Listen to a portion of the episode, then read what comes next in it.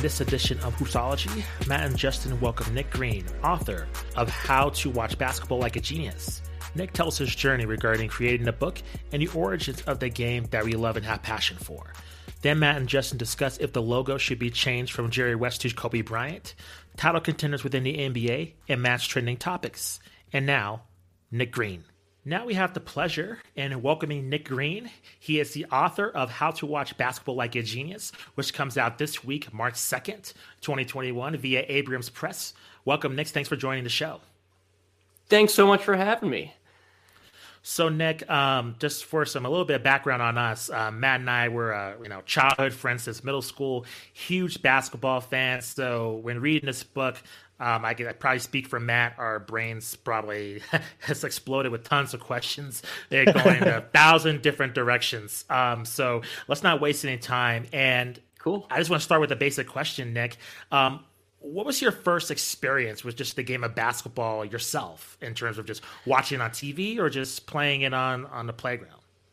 Gosh, I'm sure it was watching it on TV. Um, I grew up in, in Chicago, and I really sort of um, grew up in the in the '90s. So it was impossible to avoid the Chicago Bulls, obviously, and um, I'm sure it was uh, watching the sport rather than playing it. Although I used to love to play it, I was never very good at it, but I was always uh, great at sitting on the couch and watching basketball. So I'm sure it was a um, early. I mean, I, I, I remember the the '91 finals, uh, Lakers Bulls, and I'm sure there's there's a bunch of stuff before that as well. But um, that was that was definitely formative, as it was for a lot of people. and Nick, I was just reading through this book. Matt and I were chatting off air. It's it's really dense. It's not super long, but it has so much information jam packed into it. Can you just discuss how you created the idea of coming up with with a book like this because just going through just different basketball books this book is very unique in just in the way the approach to the game. So can you kind of go over just your framework and just how you created it the concept? Yeah for sure. So um the sort of the main concept is of the book is I, I talk to experts and seemingly unrelated fields about the game of basketball, um, their impressions of it, uh, you know what they what they see when they watch, um, and the idea for that really came from just uh, basically noticing that I was having so many conversations with random people in my life um, about basketball, people who weren't basketball writers or, or, or even huge or you know self-professed hardcore fans, people who just enjoy the game, and it got me thinking like, wow, there's there's so much I can learn about a sport that I watch all the time that I, I write about. Um, and I thought it'd be a kind of a fun way to just explore the history and the growth and the evolution. And I'm um, like a big uh, rabbit hole kind of guy, you know, all I stay up late going through Wikipedia pages, and mm-hmm. uh, the the research in this book is beyond Wikipedia. Don't worry, I want to make that clear. but it definitely is. I, it definitely is. Yeah, I, I, love you know just pulling threads on things, and and basketball is such a fun, you know, uh, sport with a not just a rich history, but the fact that it can be traced to a single inventor. It's young. It's you know only a, hundred so years old. Um, that it kind of was possible to get this uh, I don't know bird's eye view of the sport. That that that was a kind of a fun little quest for me to just learn as much as I could in the weirdest possible ways. I guess. Awesome.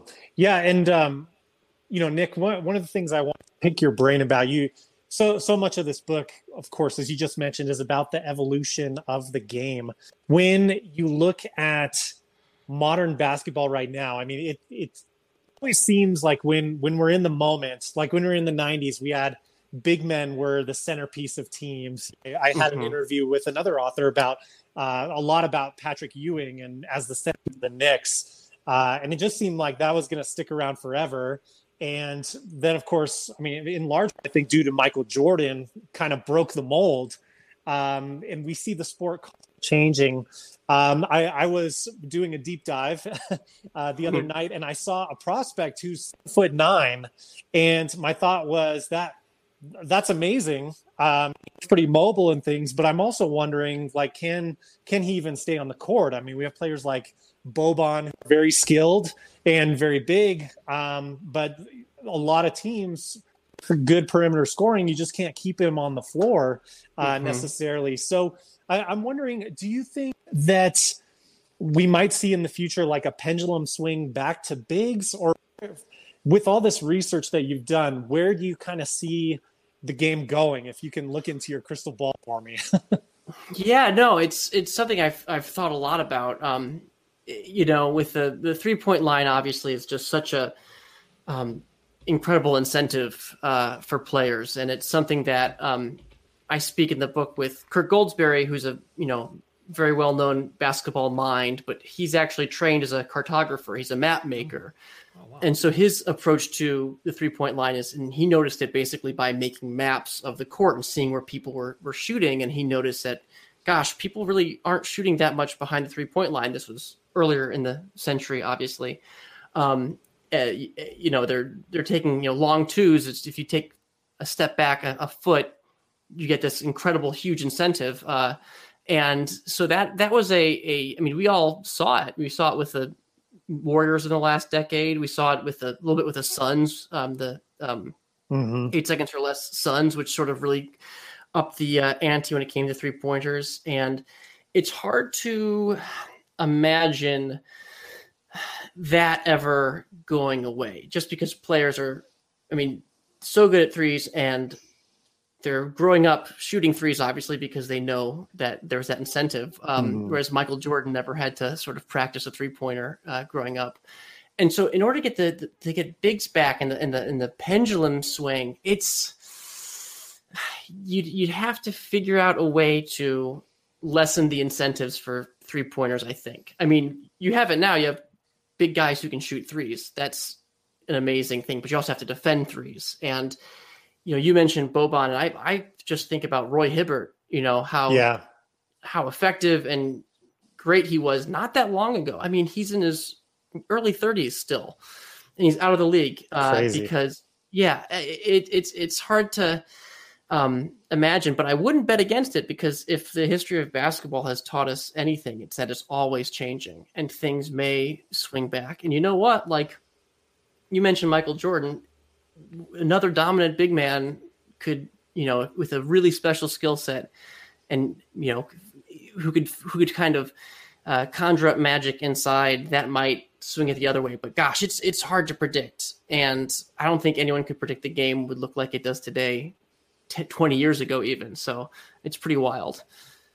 Yeah, in uh, in your discussions with with all the different experts that you interviewed, um, you know, one common topic that's been thrown around and something that we see that kind of trends on Twitter every now and then is like making the logo shot.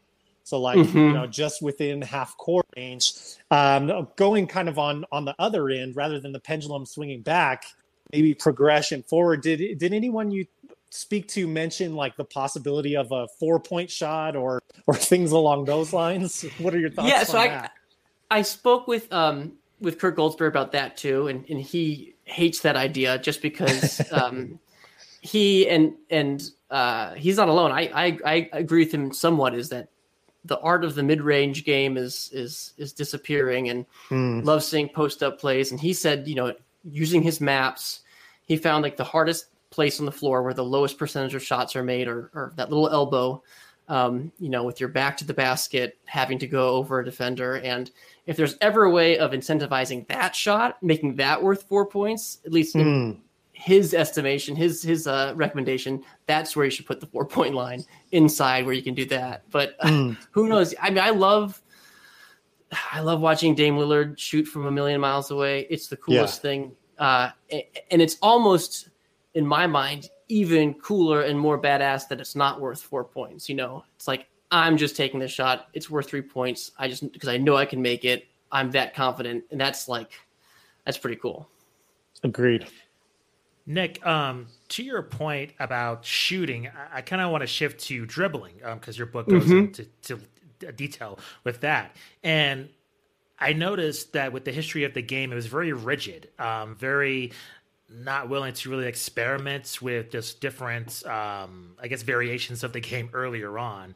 And I wanted to ask you just the way basketball is in terms of i believe it's a lot more of a fluid creative um, a game based on improvisation compared to mm-hmm. other team sports do you think the, the james naismith other basketball purists how would you do you think they would feel just watching you know I guess um, athletes participating like at Rucker Park or and mm-hmm. one or just even like the Harlem Globetrotters, those that um, purposely just mess with the um, structure of the game and turn it upside down. Do you think they'd be highly offended by that, or do you think they find it more, hey, they're they're evol- they're taking the game and evolving it?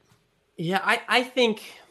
Well, it depends who it is. Naismith, in particular, I think would really think it was pretty cool. Um, because you know in his rules you weren't allowed to move with a basketball which is crazy you know it's mm-hmm. that's not basketball we don't know it as basketball um, but you know, some players at, at Yale, uh, the story goes, invented dribbling by passing to themselves, and, and and Naismith actually liked that. He liked anything that made the game more enjoyable for the players and for the fans. Um, he didn't care uh, about. I mean, he didn't make any money from basketball. He um, rejected any sort of um, chances to copyright it. Uh, his whole sort of thing was this is for fun. this is for you know people to learn um, learn how to kind of while playing within the rules, but but also sort of uh, experimenting when when that's appropriate. And so I think, especially something like Rucker Park, where it's just people showing up and playing and you know working out and having fun, I think he would love that. Um, what he would hate the most, I think, is uh, uh, March Madness and anything that's extremely corporatized. um, he even wrote an essay I think I mentioned in the book um, in the early ni- in the early 20th century, uh, bemoaning the um, sort of the the money driven aspect of, of college sports even back then. So so that he wouldn't like, but I think any anything with you know sort of uh, uh, people having fun with his game, he was he was down for. And then you have early college coaches who are extremely rigid, like you mentioned, Justin, and and and those people I think well, their minds would explode if they just saw five seconds of an and one mixtape. So it's sure. a good thing they didn't, I think, see that. um, to your point, Nick, you brought up this about college sports, and and now we're seeing this fairly recently with some legislation that um, athletes within college are able to have more position over their likeness and make money mm-hmm. while um, playing for these colleges. How would you think, um, I guess, N- Naismith and just others, based on just your guess, and yeah, that's your own opinion too, would feel about this? Because now we're at a point where a lot of these college students can you know, monetize even in high school from YouTube, mm-hmm. social media. They are huge stars. Um, Matt and I were talking about Paige Bueckers, who's now a huge star at UConn. Yeah. Um, and just, mm-hmm. you know. I heard about her on Instagram as a high schooler. And yeah, you know, yeah. we all know about Zion and just other ones. Do you think, I just want your opinion on how we're knowing about these players from such a younger age and maybe just the pressures that they have when they're not in that college or professional spotlight. Mm-hmm. I think he'd be pretty confounded. Um, you know, he obviously would have would hated the universities and, and corporate elements and entities making money off of college players.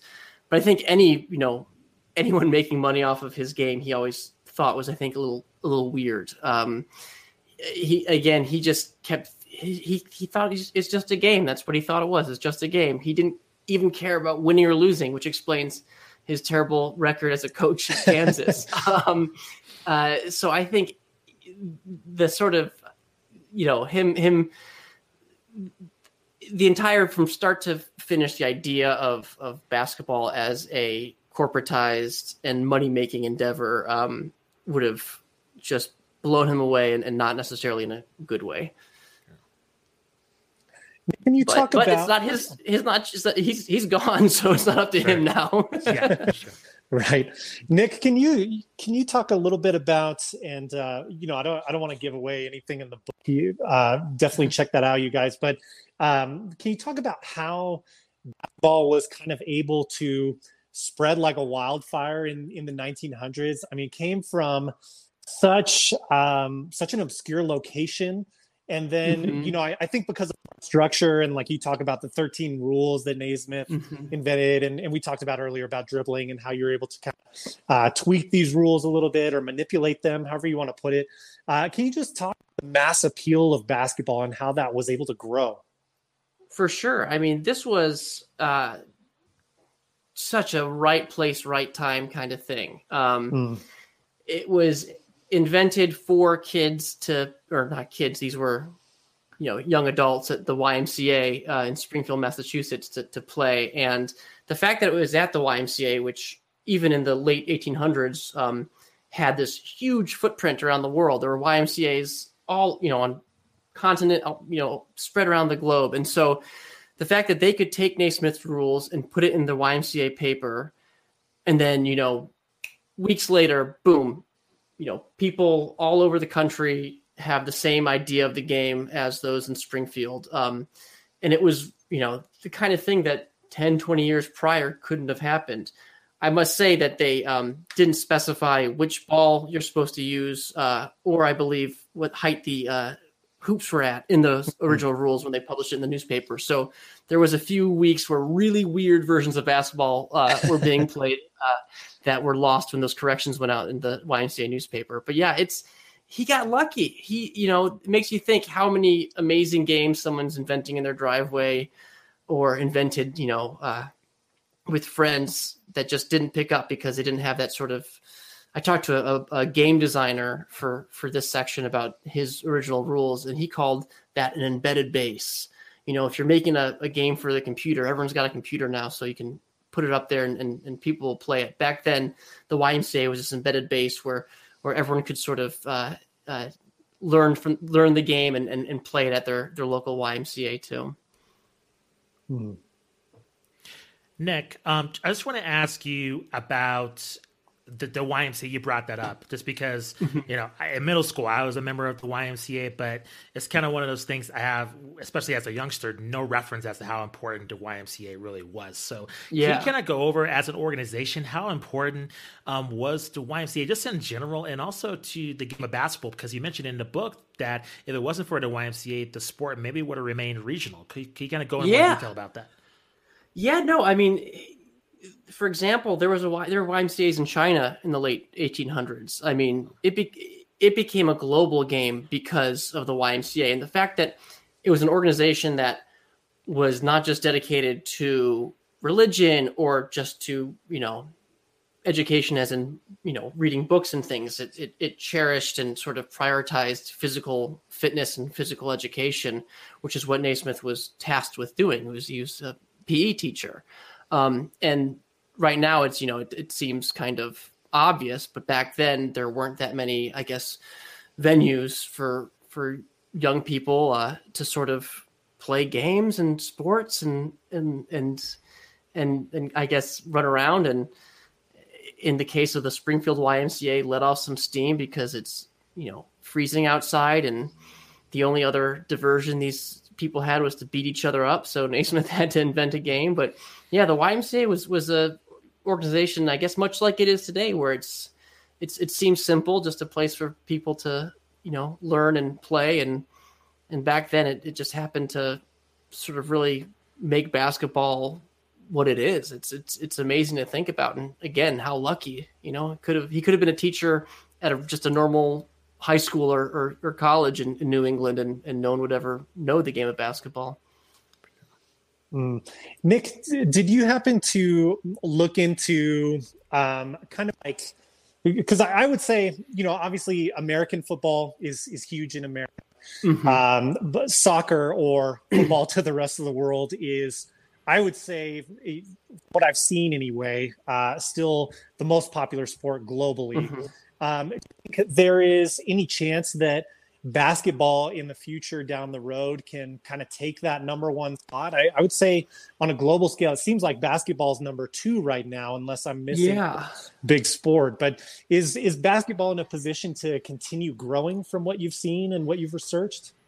Uh, most definitely. I mean, because when you look at the biggest sports in the world, as, as, you mentioned, it's it's it's soccer and it's uh, cricket and and and basketball. Um, hmm. Obviously, cricket has it, you know, in, in India and and, and parts of Asia. It's it's it's, it's huge there. Um, but the advantage that basketball, I think, has over something like cricket is uh, it's pretty simple. Whereas cricket, anyone who's tried to watch cricket can tell you, Um, I, I still I've tried. I don't you know there's the the game the matches last multiple days sometimes. Yeah. I don't know uh, where everyone's standing. Um, but not to besmirch cricket too much. I don't know how many your listeners are devout uh, cricket enthusiasts. Um, but the, the, simplicity of basketball, like soccer, uh, makes it extremely likely to you know just catch on. And whether you know over, overtaking soccer is, is it's it's hard to imagine that happening. But then again, it's hard to imagine basketball becoming as popular as it has. Um, you see how many great players from all around the world are in the NBA, um, and it's just going to keep going like that. I mean, it's it's it's it, there's yeah. I if it became the, the the biggest sport in the world, I think that'd be pretty cool, and and it, it's it definitely has what it uh, needs to. I think to to really do that. Um, Nick, the book also goes into the 1980s in terms of the NBA transitioning into Michael Jordan taking over the league, and yeah. you also you also mentioned in terms from a presentation standpoint, slow motion replays, and I thought mm-hmm. that was really interesting because I guess when I was really younger, I do remember Wide World of Sports on ABC being a huge deal, and I didn't have I didn't have cable at the time, but just seeing the intro and just the, the slow motion shots of that being really iconic. Before now we have 4K and all these camera angles yeah. and all this technology, it's pretty insane. But can you just put in the context as to how important slow motion was in terms of telling more that visual story of not yeah, only just basketball sure. but other sports as well? Yeah, it's this is something that I I learned in researching the book. Really, it was you know we take slow motion for granted. I always just thought as long as there's been televised sports, there's been there's been players jumping and weaving through.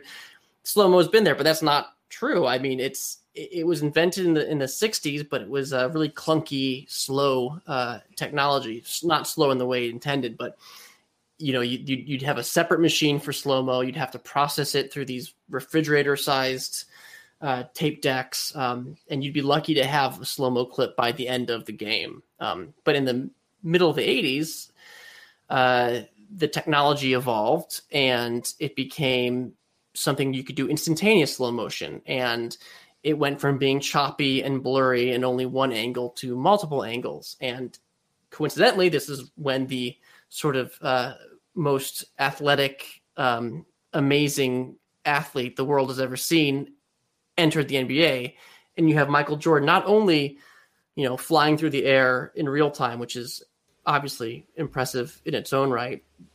You have these production crews able to slow it down, and he knew, you know, he, he, he there's quotes of him saying, I, I I know that if I kind of flare my legs, I can give it the impression that I'm I'm I'm floating in space. He knew how to sort of play to that um, illusion of, of, of flight. And you know, I talked to a, um, a, a professor who's done lots of studies on time perception and awe. And um, you know, when when when we have moments of awe, there's this um, time can slow down for the observer too. And when you actually slow down things themselves, that can manufacture this sensation of awe. Um, and so what you have is basically something that's already amazing being slowed down to make it even more amazing and uh, it's almost like the, the what we were just talking about with with Naismith and, and the YMCA being perfect timing. The fact that of all people, Michael Jordan came to the scene when slow motion really became a thing was um, extremely serendipitous for for everyone. Yeah, good fate for sure. Um, mm-hmm. Nick, I, since we're talking about slow motion replay, which which I think obviously a great thing, um, w- one of the only weaknesses, if I were to critique the NBA as as a product, mm-hmm. which oh. don't get me wrong, I love basketball. I think it's the beautiful sport there is. I think, I, think I know the most pleasing to watch. But yeah. yeah, last two minutes of games can take 15 minutes, maybe even longer in some cases. Mm-hmm. Sometimes drama of that is good in in the playoffs, I think. But mm. did, did you talk about this topic with any of the experts you interviewed, and and what are your thoughts on maybe some some potential solutions to um, something that sometimes I think is the biggest problem with the sport?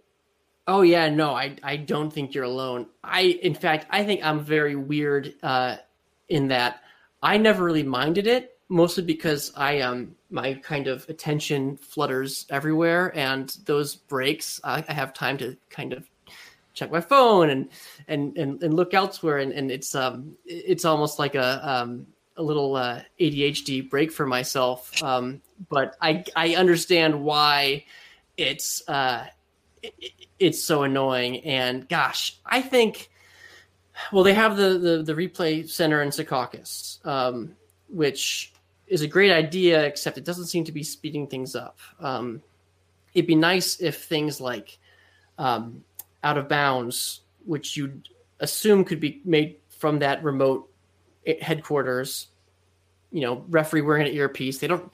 It's annoying that they have to go over to the monitor at the side of the court and still look at the replays when they're already being looked at in New Jersey. It would be nice if they could cut that out and just have, you know, an earpiece and the person sitting there says, oh, that was inbounds or that was out of bounds.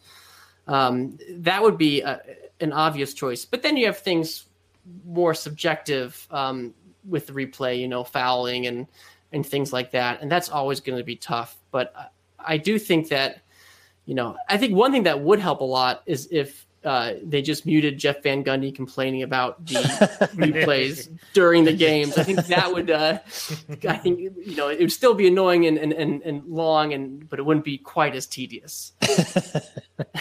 Yes, yes. Sometimes I I enjoy his complaining for some reason. It's just like uh, yeah. an acquired I like taste. I like Van Gundy, I, I but yeah, that's yeah, yeah. I get though for sure. it's uh, after you've heard you've heard one rant about his, his right. one of his rants about replay. I think you've heard them all for sure. Um, Nick, to to that point with Van Gundy, and I noticed him and I think a little bit Mark Jackson, but more you see with it like inside the NBA with um, Shaq mm-hmm. and Charles Barkley, that more get off your lawn mentality in terms of like the older generation and the, the newer generation. I guess since basketball is evolving so quickly, and, and you mentioned along with Matt, you know, Damian Lillard taking shots from the logo, you know, Trae Young, Steph Curry's doing this. Do mm-hmm. you see the game going to a point where it's so, I guess it's veered off to, to just a space that's not resembling what the core fundamentals of the game originally was mm. is that perhaps a, a, danger at that point that you see or should just the game just be allowed to just evolve naturally and, and just a second question to that do you see any parts of basketball that you think will is bulletproof that will remain steady no hmm. matter mm. what changes happen throughout throughout time i guess so that's interesting um, so to your first question um, gosh, I do think it's old timers complaining about the new generation. I think is something that's always going to happen, whether or not they have a point. Um, you know, and you have part of me enjoys that because it puts into relief how much basketball has changed, and it it it's a way of acknowledging, wow, this is much different, and I think that's interesting. And then you can have these debates on is it is this better, is that is that better, and I think that's you know that's all worthwhile. Um, you know, I think when when Shaq was really weird to Donovan Mitchell and and sort of was doing really pulling his old timer card. That's weird, but that's also just a kind of thing that you have to have a delicate balance with because again, I do think it's cool to have the generational differences because it it it, it basically makes the game um it makes it, it makes it evident that the game is a changing entity, and that's a good thing. Um, as to uh, you know, just how much is good of that change and how much is bad, the game does it is able to self-regulate. Um, if it does get out of hand, then the rules change. You saw that in the uh, middle of the century when there was too much stalling. Boom, the shot clock comes in. Um, this is a kind of thing that a lot of people uh, have money invested in and and and if, if it's if it's entertaining to watch if it makes the game more entertaining to watch i believe that eventually may not always be a direct route but you'll get there. Um, uh, and going back into your second point what won't change um, gosh i would say free throws because that really is one of the few things that stayed steady but there are people saying oh every you know there are too many free throws it, it's it's boring there should be one free throw you get one free throw that if you make it, you get two points. If you miss it, you get zero points. I mean, I've heard that um, sort of hmm. suggested change. I but still, I think free throws it breaks up the game. The players need the rest there. Um, it's such a simple, uh, obvious sort of uh, approach to a problem, which would be fouling. Um, yeah, I think free throws are, are here here to stay, and they're they're. I don't think people will get better at them, but I think they're here to stay. Yeah, I wonder if if people uh, people wanting to abolish free throws have ever run fives. Um, how yeah. exhausting basketball is. That that seems yeah. like a solution from someone who maybe is is watching the game a lot, hasn't played. I not not to be mean to anyone who has that opinion, but oh no, as someone who watches the game a lot and doesn't play that much, I will say that uh, watching people running fives not too bad. It's kind of entertaining actually. right, right. But yeah, I get it. Yeah, I, I think it's it's a breather, and we forget often watching, especially in the NBA, where these are the best athletes in the world, that man, that must be tiring. Matt, did you have another question? No, go ahead, Justin. Go ahead with yours. Okay, um, just a final question for you, Nick, and then uh, we'll let you sure. go. Um, Great. I want to kind of ask you about basketball with the pandemic and just in terms mm. of how do you think the game has been affected from that standpoint, just because the normal pipeline of talent from, you know, middle school, high school, college, pros to just people being able to play in the park that that was stopped in 2020. Do you see that being a major disturbance in the evolution of the hmm. game or do you think that's just going to be a blip on the radar if we do hopefully get out of this and everything goes back to normal? Yeah, like with so many things with the the pandemic, it's so hard to predict uh, the future with it. Um, as far as uh, that's interesting. I haven't thought about that as it being a, a disruption. You know, I'll I'll see um, sometimes on Instagram they'll have highlights of the great, you know, the best high school players, and you'll see these kids playing in masks, and I just think, man, this is wild. And I think when when they're in the NBA and they're you know running their rolling their old high school footage, it's going to be a kind of uh, we'll get PTSD of, of of, of seeing this replaying this horrible time over again. But um, you know, it's it's it's so hard to to, to say. I think, um, you know, people still are playing. It's it's uh, it, it might be a blip because evolution, um, whether it's literal evolution or the evolution of a game, it takes takes time. I thought, for example, the the quality of play in the bubble was fantastic. Um, mm-hmm. And there are a lot of theories about that. The one that I think is correct is just the fact that there are only 22 teams, and if you get rid of the eight worst teams of the in the NBA, the games are going to be more competitive. It's pretty obvious, but nonetheless, I thought um, the quality of play was was was great, and uh, so I, I, that I think was a, a weird and and you know I guess yeah I don't want to say pleasant surprise because everything about you know these players being in a, a hermetically sealed inside a Disney bubble is, is weird and, and not ideal, but I thought that was a, a pleasant side effect. Um, now the current season, I'm enjoying watching it. Um, it I, I, think it's a, a, side effect of the very short off season that it does seem like defense is more optional uh, than ever, and, and, and players are taking more plays off, and I don't blame them. I mean, they had almost no time um, to turn around. But that's the kind of thing that will that have long term effects? Um, gosh, I, I really don't know. I mean, it'd be one thing if the NBA saw the bubble and, and said, you know what, the, the quality is, is so much better. We're going to contract the league. But that's never going to happen in a million years. So I, I don't think that's going to be a, a, a, evolutionary change in that regard. But yeah, it's one of those things where I guess you just got to wait and see. Well, Nick, thank you very much for um, joining the show. We really enjoyed your book. Please um, let our listeners and viewers know where we can um, find the book and any other um, projects you're working on in the new year, and also where we can find you on social media as well. Sure. Well, I want to thank you guys for for having me on. This was great. Um, I really appreciate it. The book is called How to Watch Basketball Like a Genius. It's sold where uh, you can buy wherever books are sold. Um, uh, and online, I, I, I do a lot of writing for Slate, and you can find me at Nick Greene on Twitter, Greene with the E on the end. Um, uh, otherwise, uh, yeah, just uh, enjoy the book if you like weird, uh, weird things about basketball and, and other uh, aspects of life. Uh, it might be for you, so check it out. and I, I, would plug very modest there, Nick. I, I would plug also if you want an in-depth history, learn some new things about the history of the league. Really, truly a great read. Thank you so much. Well, thank you, us, Nick. Agreed. Thanks again. Yeah, I appreciate it.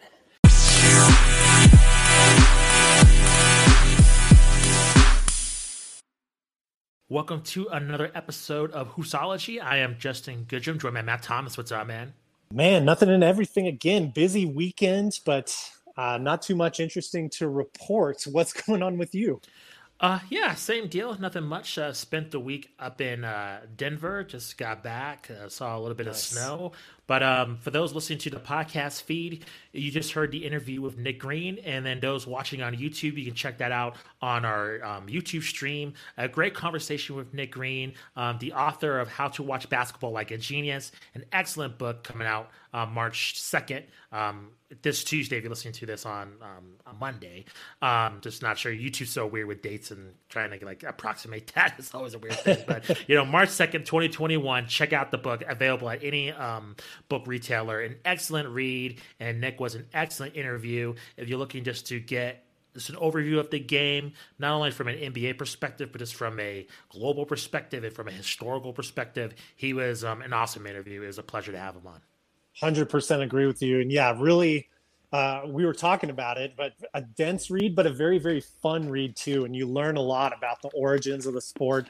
So, really, like, even if you're not an NBA diehard fan, like maybe you're a college basketball person, you can plug into this book. It's, it's just kind of about basketball as a sport in general. So, really, really enjoyable read for anyone semi interested in basketball. So, on today's show, we're going to discuss this surprising topic somewhat and I guess spearheaded by Kyrie Irving, if I'm not mistaken. He's the, at it again. Yeah, the at least at least this is an interesting topic to discuss, so I'm not opposed to it, even though I may or may not agree. We'll see. Um, that is the changing of the NBA logo, so we'll hop into that, and we'll discuss the NBA title contenders. So we're approaching the All Star break. The All Star game is going to be a week from today. We're just going to be March 7th, and as you know, will be the game, the three point contest, and the slam dunk all into one. So that we thought it would be a good time to discuss the teams that will be making a move towards the um, NBA championship. So we'll discuss that. But first, Matt, you have your trending topics in the league.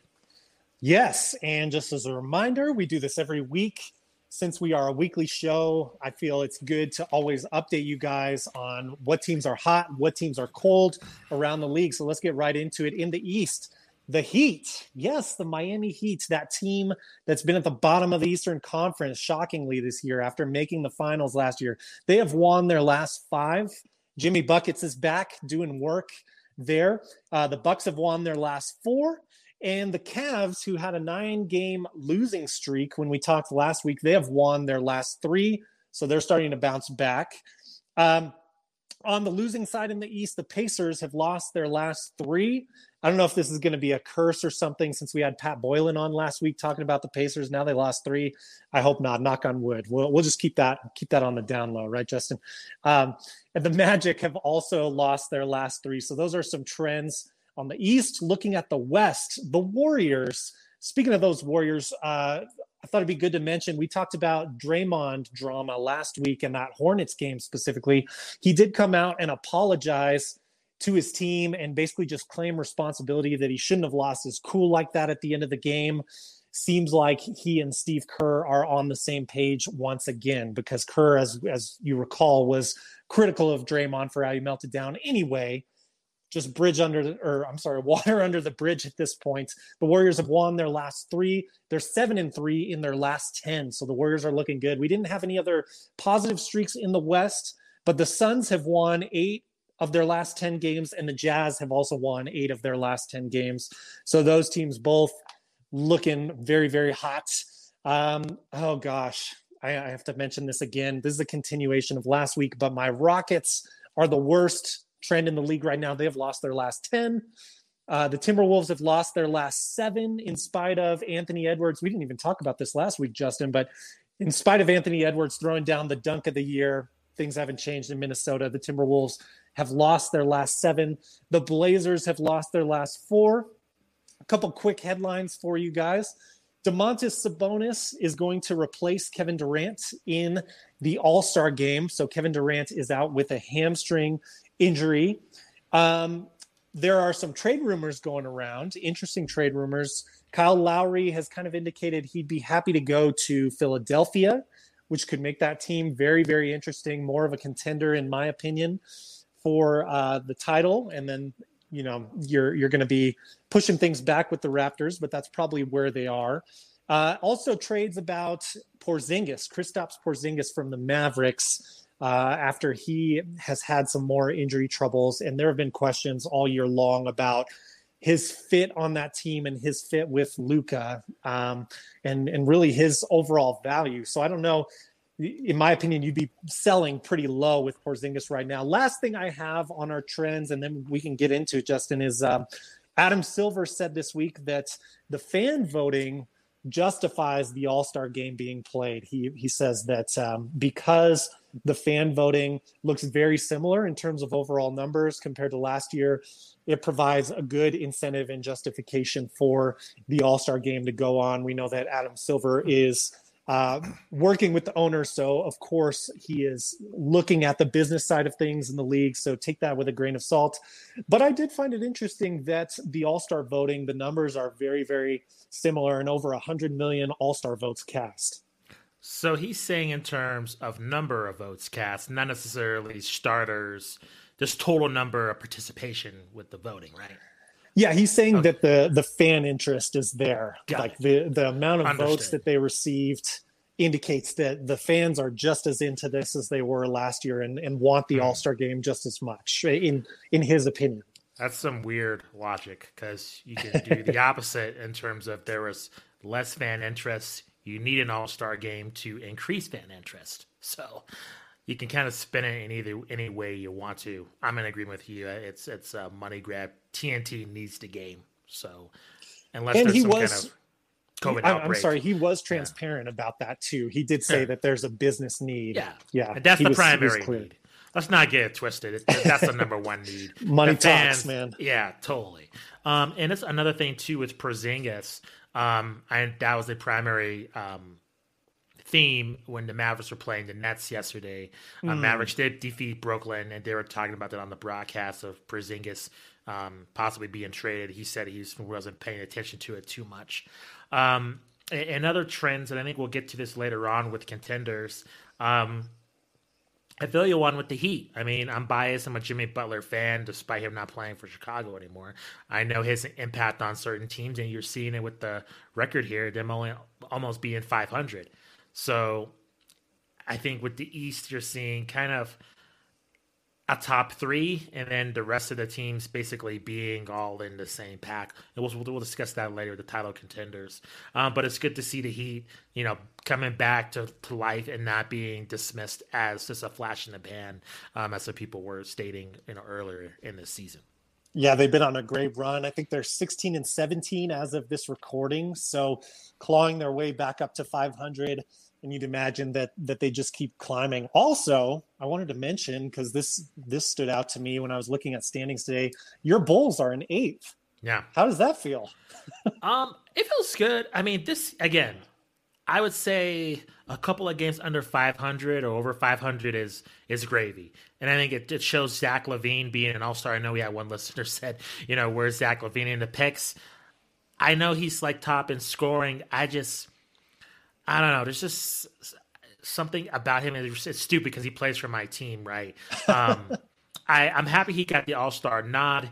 Is he an elite player in this league? I'm not sold on it yet. Maybe it, it's weird because I say that, and then I think Trae Young is an elite player in this league. So it's kind of a weird logic jump there. But overall, I'm happy with Chicago. If you look at the standings, man, you take away the Sixers, Nets, and Bucks. Pretty much everybody has the same record. I mean, the Raptors, Knicks are 500, and then you have the Celtics, Heat, um, one game under, and then you have the Bulls, Pacers, and Hornets, um, two games under, and the Hawks, three games. So, and that's all going from really number four to 11. So, by the time we get to the playing games, that can be all those teams can be mismatched in, in any kinds of ways. And you have COVID factored into that. I mean, one stretch of two weeks where your team's taken out by COVID, you could be out of the race. It's gonna, I think, especially after the All Star break, you have less games to make up. So it's, it's just going to put teams in a very bad situation. Like I think with the Heat, they had the luxury of time digging themselves out of that hole. If they encounter another issue with COVID, that's going to really hurt them, let alone Chicago or any other team. I know even, I think, I believe it's tomorrow, the Bulls are playing Toronto, and that game got postponed because of COVID. So that's just going to be another element in watching these uh, streaky teams. Absolutely. Yeah. And it's, it is going to be kind of weird looking at the standings and having to keep in mind that these teams aren't all playing the same number of games. It's, it's going to be by win percentage yep. uh, in how you are ranked in those standings. But, it, you know, it is what it is. It's, there's external factors, and, and that's been the case all year that make that difficult to predict. Um, sure. But you're right, it's tight, and it's I think in both conferences it's going to be pretty yeah, tight to see who you know it used to be who's going to be that eighth seed, who's going to inch their way into the playoffs. And now it's who's going to be that 10th seed, who's going to inch their way into just getting to play for the right to be in the playoffs. So it's, it's kind of the same thing, but you've expanded more teams in competition. Agreed. Um, let's get into this. I don't know if you call it a logo controversy. It's more like a logo debate. I would say um, this is I, I assumed the brainchild of Kyrie Irving, and he said in a press conference that Kobe Bryant should be the new NBA logo, replacing fellow Lakers legend Jerry West. Um, West, excuse me. Um, he told the media, um, "quote He is the standard for our generation." Um, Jerry West then responded to this on an appearance on ESPN's The Jump. Um, he said, "quote I wish that I never gotten out that I'm the logo. I really do. I said it more than once, and it was flattering. That's me." I know it is me, but it's but it is flattering. I played in a time when they first started to try to market the league. There were five people that they were going to consider. I don't like to do anything to call attention to myself. So, a very humble response from Jerry West. Um, Doc Rivers had comments. Um, he said, "quote I've been asked that, but I don't know the answer to that. I mean, Michael Jordan would be the logo. Listen, if you want to have a logo, Michael to me would be it. But I don't know if you want if you change for change. Usually change things because of history and something you find out that doesn't fit. Jerry has been a deserving logo, and I have no problem with him continuing to be the logo. I mean, but if we're going to do it, change the logo every 10 years or 20 years. So if I like our logo and I think we should probably stick with it, I'm probably in a minority in that thought. Um, I'm kind of with Doc Rivers on this. A couple of things, and I'll pass it to you, Matt. First, what disrespect to Jerry West. Um, you know, he's a Hall of Famer in this league. And I don't know. I don't want to get on, I don't want to think it's racial, but I just think, along with Jerry West as a player, as, as an owner, and as an impact and just an executive in this league, I think he has major contributions to the NBA. Um, and, and so I personally like the logo. I think it should stay the way it is. However, if we're going to change it, a couple of things. So, this is going to sound weird because I'll admit I have a I always joke about this. I have a first uh, membership card to the Church of Michael Jordan. I think he is a phenomenal player. He's my favorite player. I think he's the greatest of all time. However, I would feel weird with him being the logo just because there is a corporate tie there with him and Nike. So to me, it's like I and I realize that they're already tied together. But with him being the logo, in, in, a sense, you're kind of tying a league to a corporate entity in terms of woven into, I guess the, I don't know, it's crossing over. Like you're not having them as a advertiser. That's, does that make any sense? And I don't know. Maybe I'm just yeah. making a big deal out of this too much. But, but I just feel like when you have Jordan as a logo on certain teams' um, uniforms in college yeah. football, college basketball, and then you're making his logo for the NBA. I feel a little bit weird about that, to be 100% honest. Um, now, the Kobe thing, again, if, if, let's just say Jordan was a wasn't you know no, and this is hard to really fathom because of how popular his shoe is. But let's say he didn't have the shoe. Let's say the logo didn't exist, and let's say they're on equal footing in terms of getting them who's going to be the logo, Michael Jordan or Kobe. It's Jordan easily. So by that, I just I don't think Kobe should be the logo. I mean, Kobe's basis was Michael Jordan. If there was no Michael Jordan, I don't know if we would see the Mamba as he was during his career, to be quite honest. I mean, he patterned everything after Michael Jordan, and really there was no other player in the league that mimicked Kobe's competitive spirit other than Michael. So I already think I like the, you know, honoring, I believe it's the Elam ending. I think it's the Kobe ending with 24 points in the All Star game, doing mm. that in honor of Kobe. Other Kobe tributes, I think it's awesome. Do it. He has that. the All Star trophy too. Oh, that's All-Star right. MVP. There you trophy. go. There yeah. you go. Um, and I think another issue again, it was going to bring up, and this is always going to be the case, even when the man passed away. If you remember with, um, I forgot the woman reporter on CBS News, but when Kobe Bryant passed away, Lisa Leslie was on there and they were asking him about the, the rape allegations uh, when he passed yes. away. So you imagine when he becomes the logo of the league, you know people are going to go after that. I mean, whether or not you think, um, you know, cancel culture, whatever, that's another debate for another show. But the point is, is that you know it's going to come up with people going into Kobe's past and him being a logo. It's going to come up. So I think for all of those reasons, I don't feel like there should be a change. And I honestly think the logo, the NBA logo, is iconic. That's an Agreed. iconic logo. To me, in my opinion, I think it's the best logo in sports. Yes. So I, I just don't just to, like Doc Rivers says just to change it because another dedication to Kobe. He's being dedicated all over this league. I mean, he's interwoven all over into this league, and it wouldn't even surprise me if the WNBA named some kind of trophy or something in his name too, just because of his reverence for women's basketball too. So he's going to be all over the NBA, and there's there's no doubt in my mind that his name will never be forgotten in years to come. And I, I just don't feel the logo should be should be changed in his honor. What what do you think about that, Matt? Yeah, I I agree with everything you just said there. Um, so I'm I'm just going to try and maybe add a little bit more sure. context where I can. Uh, but I agree with you. I, I don't think the logo needs to change for one thing. I, am with you. I I like it better than the NFL's logo. I like it better. Uh, I mean, MLB's logo is all right, but I, I like the NBA logo. Um, you know, they're very similar in some ways. Um, but I I think what we have in and I you know not to completely like speak for Kyrie Irving. Of course, he he has his own reasons for this. I, I think one of the things that we have with this movement is um, a the the death of Kobe Bryant was tragic. There there's no way around that. I think that we're feeling kind of the echoes of mourning for Kobe Bryant. Um, and and again, there's no way around that. That was that was a tragedy, absolutely. And this was also the player nowadays, you know, you you and I aren't aren't very old, Justin, but these NBA players are much younger than us. This is like their guy. This is like Kyrie's guy that he grew up watching.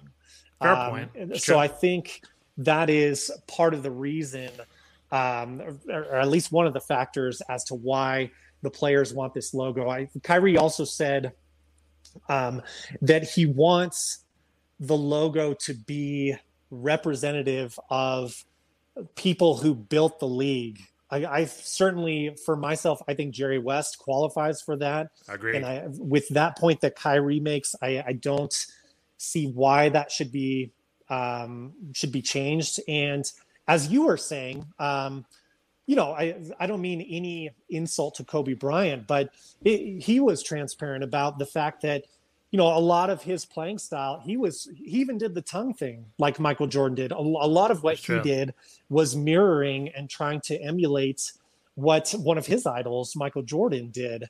Um, and that's that's no slight on Kobe because Kobe was fantastic and and he was the best of that group in in the 2000s that were trying to uh, kind of carry on this type of thing. And then eventually, you know, he led into a lot of positive influence with Mamba mentality and educating youth, supporting the women's side of the game, uh, things like that. Uh, you know, there's certainly a lot of great things about Kobe. Um, but I think you're right in terms of the controversy with what happened in Colorado. I, I won't dive into that too much, but you're right that that, that is a, a blemish. Um, and, uh, you know, if, if we're looking at the era of basketball. So, so just to throw out something to give a different idea to maybe like a logo change other than Michael Jordan.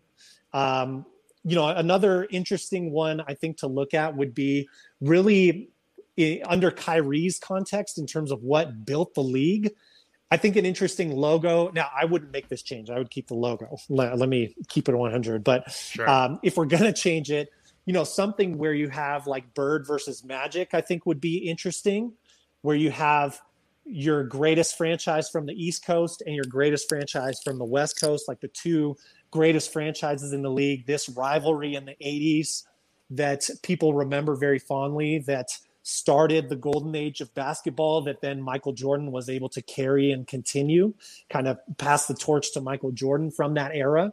Um, I think that would be the most interesting option to explore from things that I was quickly brainstorming.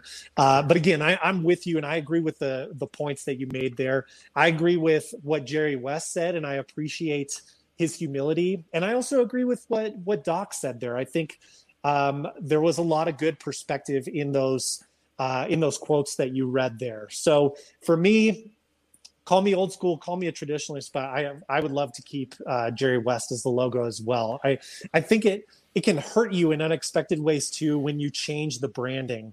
When you have something that's global, that's going well, like basketball is, I, I don't know why you change that. Yeah, and I think it's perplexing for someone like Kyrie Irving that he's really smart to not know the history of the league.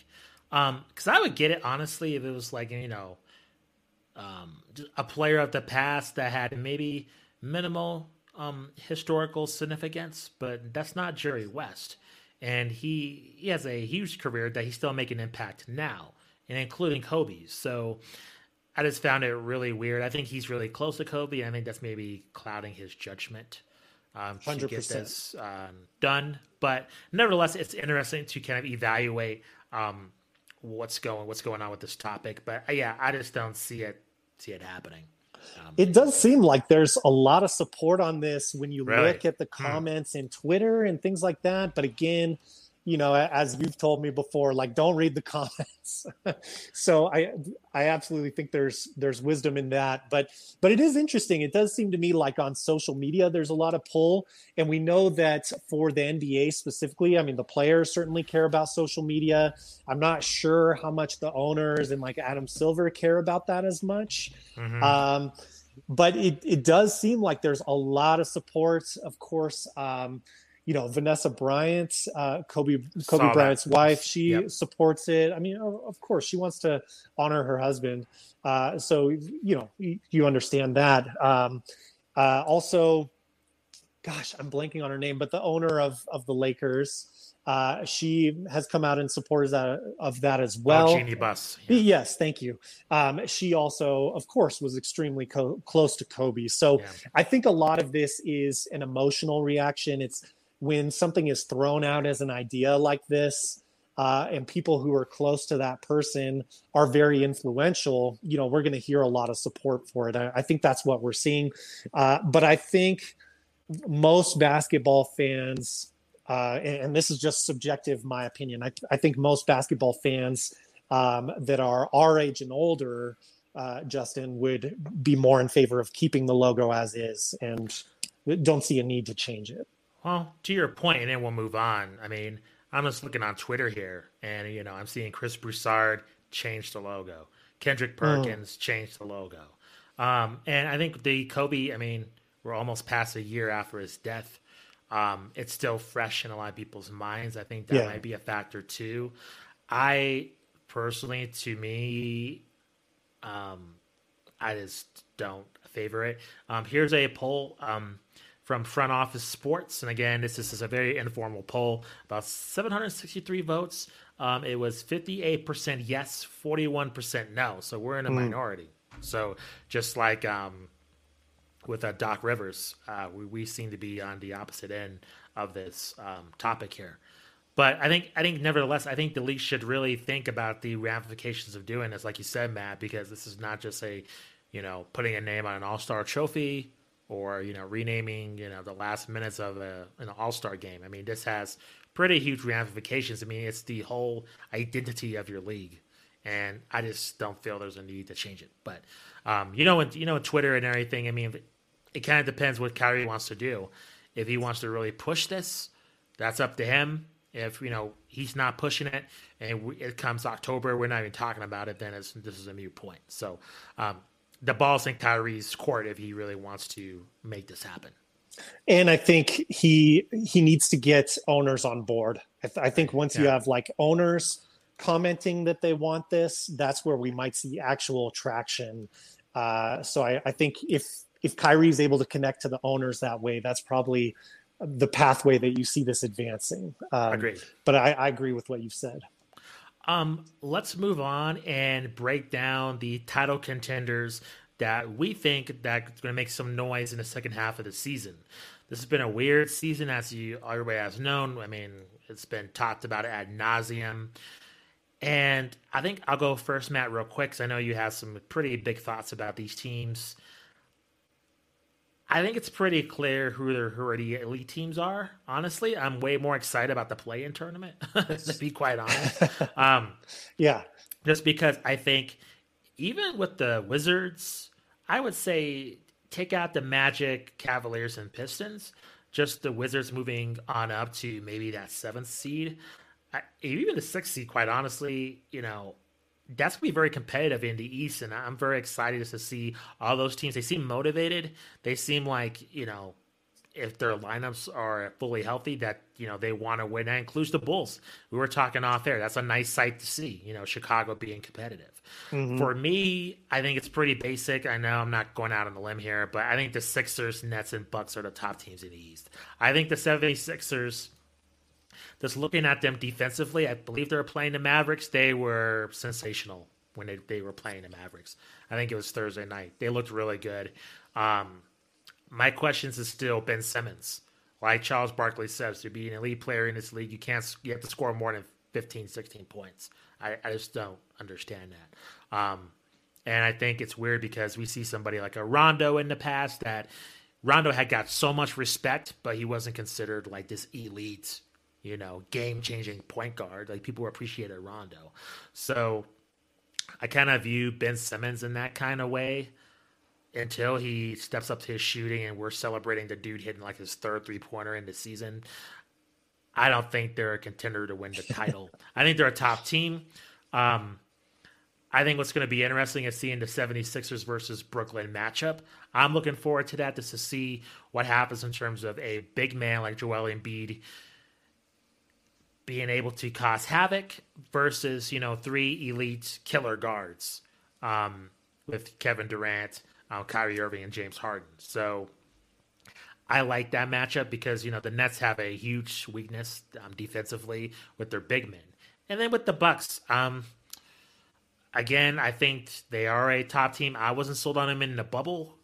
Um, I'm not definitely not sold on them now. I think the 76ers and Brooklyn takes them out in the playoffs. So those are my top three teams. I don't see anybody else really hopping into that. They're all all the other teams are mediocre and they're fighting COVID. I think the biggest disappointment has been the Boston Celtics. I mean, yeah. where's Jayson Tatum? Where's Jaden Jaylen Brown? And where's Kemba Walker? I mean, based on Kemba, their talent, mm-hmm. based on their talent, these are, you know, they should be a big three to rival Brooklyn. They should, based on their talent. I mean, all the yeah. excuses are gone. There's no Gordon Hayward. Kyrie Irving's not there. I mean, where's the progression? And I think they've been a disappointment. So overall, those are my top three teams in the East. Um, the West. Let's let's pause on the East real oh, quick. Yeah, please. Uh, one one team I wanted to add. Sure. Or consider. You know, I I think it's your your commentary is spot on there with the Nets versus the Sixers and how Embiid can give problems. I think interestingly enough about the Sixers, I, I just wanted to add that you know a lot of voices around the league, and I think Ben Simmons himself, they've kind of tried to build Ben Simmons as this defensive threat and so. on on the Sixers. You know, and, and, fairly so. He's he's been legit he's great on, on, the defensive side. 1000%. You're, you're, correct on, you know, of course, the scoring concerns, things like that, celebrating a three pointer. Um, you know, um, but I, I wonder if, you know, the Sixers with two potential defensive player of the year candidates in both Embiid and Simmons, you know, that's kind of the kryptonite to this Nets team. You know, you get perimeter scorers around Embiid, you get a guy who maybe he can't score, but he can distribute to those guys like Seth Curry who can knock down jumpers. That's going to be fascinating. I I really I hope we see that match out play matchup play out in the Eastern Conference. Uh, I have those same three contenders as you. The other one I put in since they've been streaking and since they made noise last year is the Miami Heat uh, as kind of the dark horse. You know, I I don't think we're either of us, myself included, we're not as hot on them as we were um, with the expectations we had coming into the season. They've kind of dug themselves in a hole, and a lot of that, of course, has been uh, extenuating circumstances like Jimmy Butler being gone for a while. But again, if if this is a team that they run into the Bucks in the first round, maybe it's a six-three matchup or whatever. I, I, think they can make some noise moving forward. I think they could upset a 76ers team as constructed. I don't know if they could keep up with the Nets. Um, so I do have some reservations there, but I would also throw them in as a dark horse. I, I don't have like the Pacers. I don't have the Celtics as a dark horse. I, I just can't take them seriously as contenders as they are now, even though, like you said, the the talent is there on uh, the Celtics. So anyway, that's what I had for the East. Um, if if you want to move on to the West, feel free. Or did yeah. you have any thoughts on that? Um, a couple of thoughts, real quick. Um, with the Heat, I'm not high on them just because of Tyler Herro's. I mean, he's had injuries, hey, COVID. Yeah. I can't ride with them until he gets 100. percent I'd rather pick Boston um, and just see if they can just figure it out. But I, I get what you're saying. They're mm-hmm. and I think they're the Heat are a sexy team to pick, but I just think you know not having Tyler Herro um, just at the level as he was, I think is a big deficiency. Very similar to what we'll probably talk about with the Nuggets, um, just with their players as well. Um, just in terms of Jamal Murray, I mean that's that's been an issue. You know he's supposed to take this massive jump, haven't necessarily seen it. Um, so I, I totally I get why you picked that. I'm just not sold on it in terms of what's going on. Um, I, am down to move on to the West if you are, Matt. Yeah, definitely. And I'm not saying I would pick the Heat as the favorites. I'm well, just no, just dark horse. Puncher's yeah. chance. Yeah, yeah. yeah, of course. Um, my Western Conference team's pretty boring as well. Um, it's kind of, I don't know. I want to go with the dark horse first. I know that's a weird order to go in. I'm conflicted by really three teams. I mean, I like the Blazers, Warriors, and Nuggets. I know they're in there. Um, I was kind of on the Mavericks bandwagon before the season started, but I think Porzingis is taking a step back, and I just I know he's on the trade block. It's just I can't go that far to pick him as a dark horse team to be any kind of a threat there. Um, I think what's going to be fairly interesting is no one's really talking about the Spurs. They're the fifth seed and they're 17 yeah. and 12. Um, it's weird. You know, you know with you know with Popovich, once he gets into the playoffs, anything can happen. And you know they have the DeMar DeRozan, um, they have LaMarcus Aldridge. I mean, those are you know those are two elite players in this league. I mean, they don't they've been kind of forgotten about maybe last year, but that's not a team to sleep on. I will say, in terms of my overall dark horse team, I still gonna go with the Nuggets. I just think with um, Nikolai, and I always butcher his name, um, Jokic. Jokic, I, yeah. I mean, he's just such a. Certain times you see him play, very similar to Luka. I mean, I'm like, golly, this this guy's the best player in the league. Um, we just see him on some nights, um, just just the way he can transform the game, and I don't know. Maybe it's just me the, the bubbles talking. I'm just really sold on them. I I don't know. The I almost want to go with the Warriors, but they just don't have enough depth to me. Um, but I, it's cool to see them at least bounce back. I mean, they're the seventh seed now, but the Nuggets are going to be my dark horse team. Everything else pretty basic. I would say Jazz, um, Clippers, Lakers. I think the big thing is with the Lakers, what happens with Anthony Davis. Um, and really, the good news for the Lakers is quite honestly, as long as they don't tailspin and just lose a ton of games on the road, they could be the fifth seed or even the sixth seed. As long as they're not in the play-in tournament, who cares? I mm-hmm. mean, home court is irrelevant, so it doesn't matter. And I mean, I would, I'm sure another thing to consider is maybe the travel. So, I, I correct me if I'm wrong, Matt. I don't think they're doing a bubble for the playoffs. I think it's just going to be straight up going to different arenas, especially um, with all the the cases going down with the pandemic. Um, you know, getting fans back into the arenas. I think they, they want to have more of a typical playoff setup. So, in saying that, um, I don't think it's going to be as quite a home court advantage. Um, as Pat Boyle mentioned earlier, you only have 2,000 fans there. I think it's going to be very similar when the playoffs start. Yeah. But I think with the Lakers, they don't need that number one seed. I think something in terms of momentum for like a Utah Jazz or even LA Clippers, they do. Um, I still consider the Lakers the perennial favorite to win the title, um, despite Anthony Davis being hurt and they have to sit him multiple games. And probably it's the best time to sit a player. You don't have any fans there. Um, and other than as long as, you know, if he's healthy enough to play on the national TV games, the other games are irrelevant. He can sit. I mean, there's not that, that pressure for him to play. I mean, there's no fans and the game's not nationally televised. Who cares? So I think from that aspect, the Lakers will be able to recover. And, you know, they, you know, they've won one. Um, and their record's very similar. I mean, they're only about four games back from the Utah Jazz. That's not a, too far away. So, I mean, those are my teams. Not anything surprising. I wish I could just be like, I don't know, the Grizzlies are going to make a run or something. Um, but I can't. Um, my picks are pretty boring. How about yours, man? Yeah, let me ask you this before I, I expand sure. on, because full disclosure, I, I, have the same four teams. Uh, the Nuggets, yes, a dark horse, but I also think when you have someone who is a top three MVP candidate like Jokic is, I mean, he's he's a beast. He has that potential to go off in the playoffs and get his team going enough to where I think they're a threat even at like the sixth seed. Um, now that puts them at a big disadvantage. I, I, think they need the wins more than a team like the Lakers, uh, but but I, I, think there's still something there to where Jokic is so good that they're almost not a dark horse pick. The only reason I think you and I are agreement that they are is because of we're not sure about Jamal Murray and they stumbled out of the gates this year. They stumbled out of the blocks, um, you know, fallen uh, with a bad record to start the year. But let me ask you this: How much do you buy the Jazz as a contender? They're 27 and seven. They have historically great three point shooting. Uh, that you and I talked about a couple weeks ago. Do you think that's something that is replicable in the playoffs for this team? For me, I I don't know if it's just like a '90s thing that I was always cheering for Jordan against those Jazz teams, but for me, I they're on my contenders list. I respect their record and I respect what they've done. But I, I'm still on the fence as to whether I think they can replicate that in the playoffs and as to whether um, they can keep Rudy Gobert on the court realistically in fourth quarters in the playoffs. Uh, what are your thoughts on that? Do you buy them as serious contenders or are they more like a dark horse even as the one seed in the West?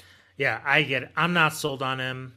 I based on their performance in the bubble, when you get into the playoffs, there's just a, a, different gear. It's very similar to the James Harden situation, right? Where you know you know which guy which teams and which um, players are for real or not. And I just don't trust the Jazz in the situation. Now, what's going to be interesting is that looking at these other teams, you know, with travel and everything involved in that. I mean, just looking at you know look at we could have a one A matchup with the Nuggets. That could very well happen, and mm-hmm. the Nuggets could, I think, fairly easily beat the Utah Jazz. They'd probably be the favorite, you know, in my opinion. So when you headed to the playoff bracketing and when you can easily be bounced and not even be the favorite when you're the number one seed, that's going to be a massive issue. So because of that, no, I, I don't think they're a legit contender in, in my in my eyes. Now we'll see if Donovan Mitchell can. This might be a transformative um, season for him and in the playoffs as well to evolve himself into just not an all star, but a, a, superstar caliber player. This is the time to do it. You're the number one seed. You had Shaq hating on you. You have all these people doubting you. You seem like you and Gobert are at least workable terms considering what happened last season. This is mm-hmm. the time to do it. So I will say make me a believer. If not, I just I'd be fairly surprised if they're not able to make a long run into um, the Western Conference um, Finals. I don't know if they ever will, to be quite honest, uh, as the way the Jazz are currently constructed. Jazz fans, get at us in the comments. Tell right. us, tell us where we're right, where we're wrong, yeah. why we should believe a little bit more. Another thing I wanted to discuss was with the Clippers I mean, I, I think you know respect is earned. They're they're having a great season. When we had Casey Kiernan of AM Hoops on the podcast, you guys can check out that interview. Um, he mentioned how how great their three point shooting was as well, and how everyone, at least at the time we recorded that, in their starting five was shooting forty percent or better from the three point line. Again, that's something where, you know, I I don't know what to make of that and how um, replicable that is in the playoffs when intensity is dialed up. Uh, of course, you know the Warriors have broken the mold. You can win as a jump shooting team, and of course they have a guy who was a top three MVP candidate a while back in Paul George. He's having a good year, as as much as you know we criticized him for what went down in the bubble. Everyone knows about that. Uh, and of course, you have Kawhi Leonard, who can be, you know, a legend killer uh, at any point in time, if as long as he's healthy. Um, what do you what do you make as far as so? So for me, I guess I'm I'm lukewarm on the Jazz, the Nuggets, and Clippers. Like I, I need a little bit more. I need playoff proof. Whereas the Lakers, I'm kind of like, well, if Anthony Davis is healthy when the playoffs start, I'm in. I I, I believe. favorite. You know, yeah. they were they were the favorite of 80% of GMs at the start exactly. of this year. So they're still the overwhelming favorites. I don't think anyone disagrees with that. But what do you make? I guess what I want to ask you is have your thoughts about the Clippers changed at all over the course of the regular season, or do you still need to see that once the playoffs come that someone's going to be a leader? Yeah, I need to see when the playoffs start. Um, I think overall, Kawhi has proven himself. So, you know, push comes to shove. I mean, if the Clippers play any of these teams, seven from, I would say, what, 11, I'll probably favor the Clippers as compared to the Jazz. Um, I do see them losing to a Nuggets or even like a Warriors or a Trailblazers. I think that's mm. fairly possible. Um, mm. If they somehow those if they get flip flop into a direction of the Blazers are number eight or something like that. Um, mm. I, I, don't see any of the teams kind of looking on in. So basically, teams out of the playoff picture. So Mavericks on down. I don't really see any of them making a possible threat to them. But in terms, I, I feel more comfortable with the Clippers than I do the Jazz. Um, Agreed. in terms of winning, Agreed. in terms of winning the title, um, I think the Lakers are the the, pre- the, favorites. Now the question is, you know, the Suns. You know, friend of the show, um, Josh Kuhn. Um, he's a huge Suns fan, um, also Nuggets fan as well. Um, you know, they're the fourth seed. They're having a remarkable season. No one's really talking about them. Yeah. Um, I know he was very outraged that Devin Booker was, didn't make the All Star team until way later, until an injury had to really make that happen. So at this point, I mean, what it'd be the four or five matchup with the Spurs. I'm not sold on him. Sorry, Josh, as you know, a top uh, contender. However, it is a basis, you know, for the future. And if the Suns can even make a decent run, that makes him a prime um, trade destination. And you know, we, you know, the Phoenix has gotten great free agents before in the past when they were a top playoff team back in the day with Nash and Stoudemire and even with Barkley and Danny um, with the, what's his name um, Dan Majerle. So, mm-hmm. I mean, they have gotten free agents. You know, I don't think it's been a huge struggle to play in Arizona. So this is a critical season. E as long as they don't get bounced in the first round. I mean, this could be a building block season. So just because you know I may not see them, you know, going further into the playoffs, um, it doesn't mean that's going to be any kind of disappointment having that four seed. Do you think the Suns will be any kind of a threat, or do you think you know this was this is kind of like a huge step forward, but not in terms of actually winning the title? Yeah, I you know I I do see the Suns as maybe a little bit more of a threat than you do. I, I okay. think a lot of their success depends on Ayton uh, and his development, but you know, I think you and I are are on the same page. I mean, obviously we're good friends, we're best friends and stuff, but um, we we want to see proof before we buy into things. And certainly, there's a lot that needs to be proven with the Suns as as currently constructed. But I do, for me, I see the Spurs as having the fifth seed, and maybe I'm wrong, but but a lot of that is like experience. The Spurs are always crafty. I don't really see, especially like LaMarcus Aldridge as a threat when we go into the playoffs. So I could see if we freeze the standings as they are now, I could see the Suns beating the Spurs.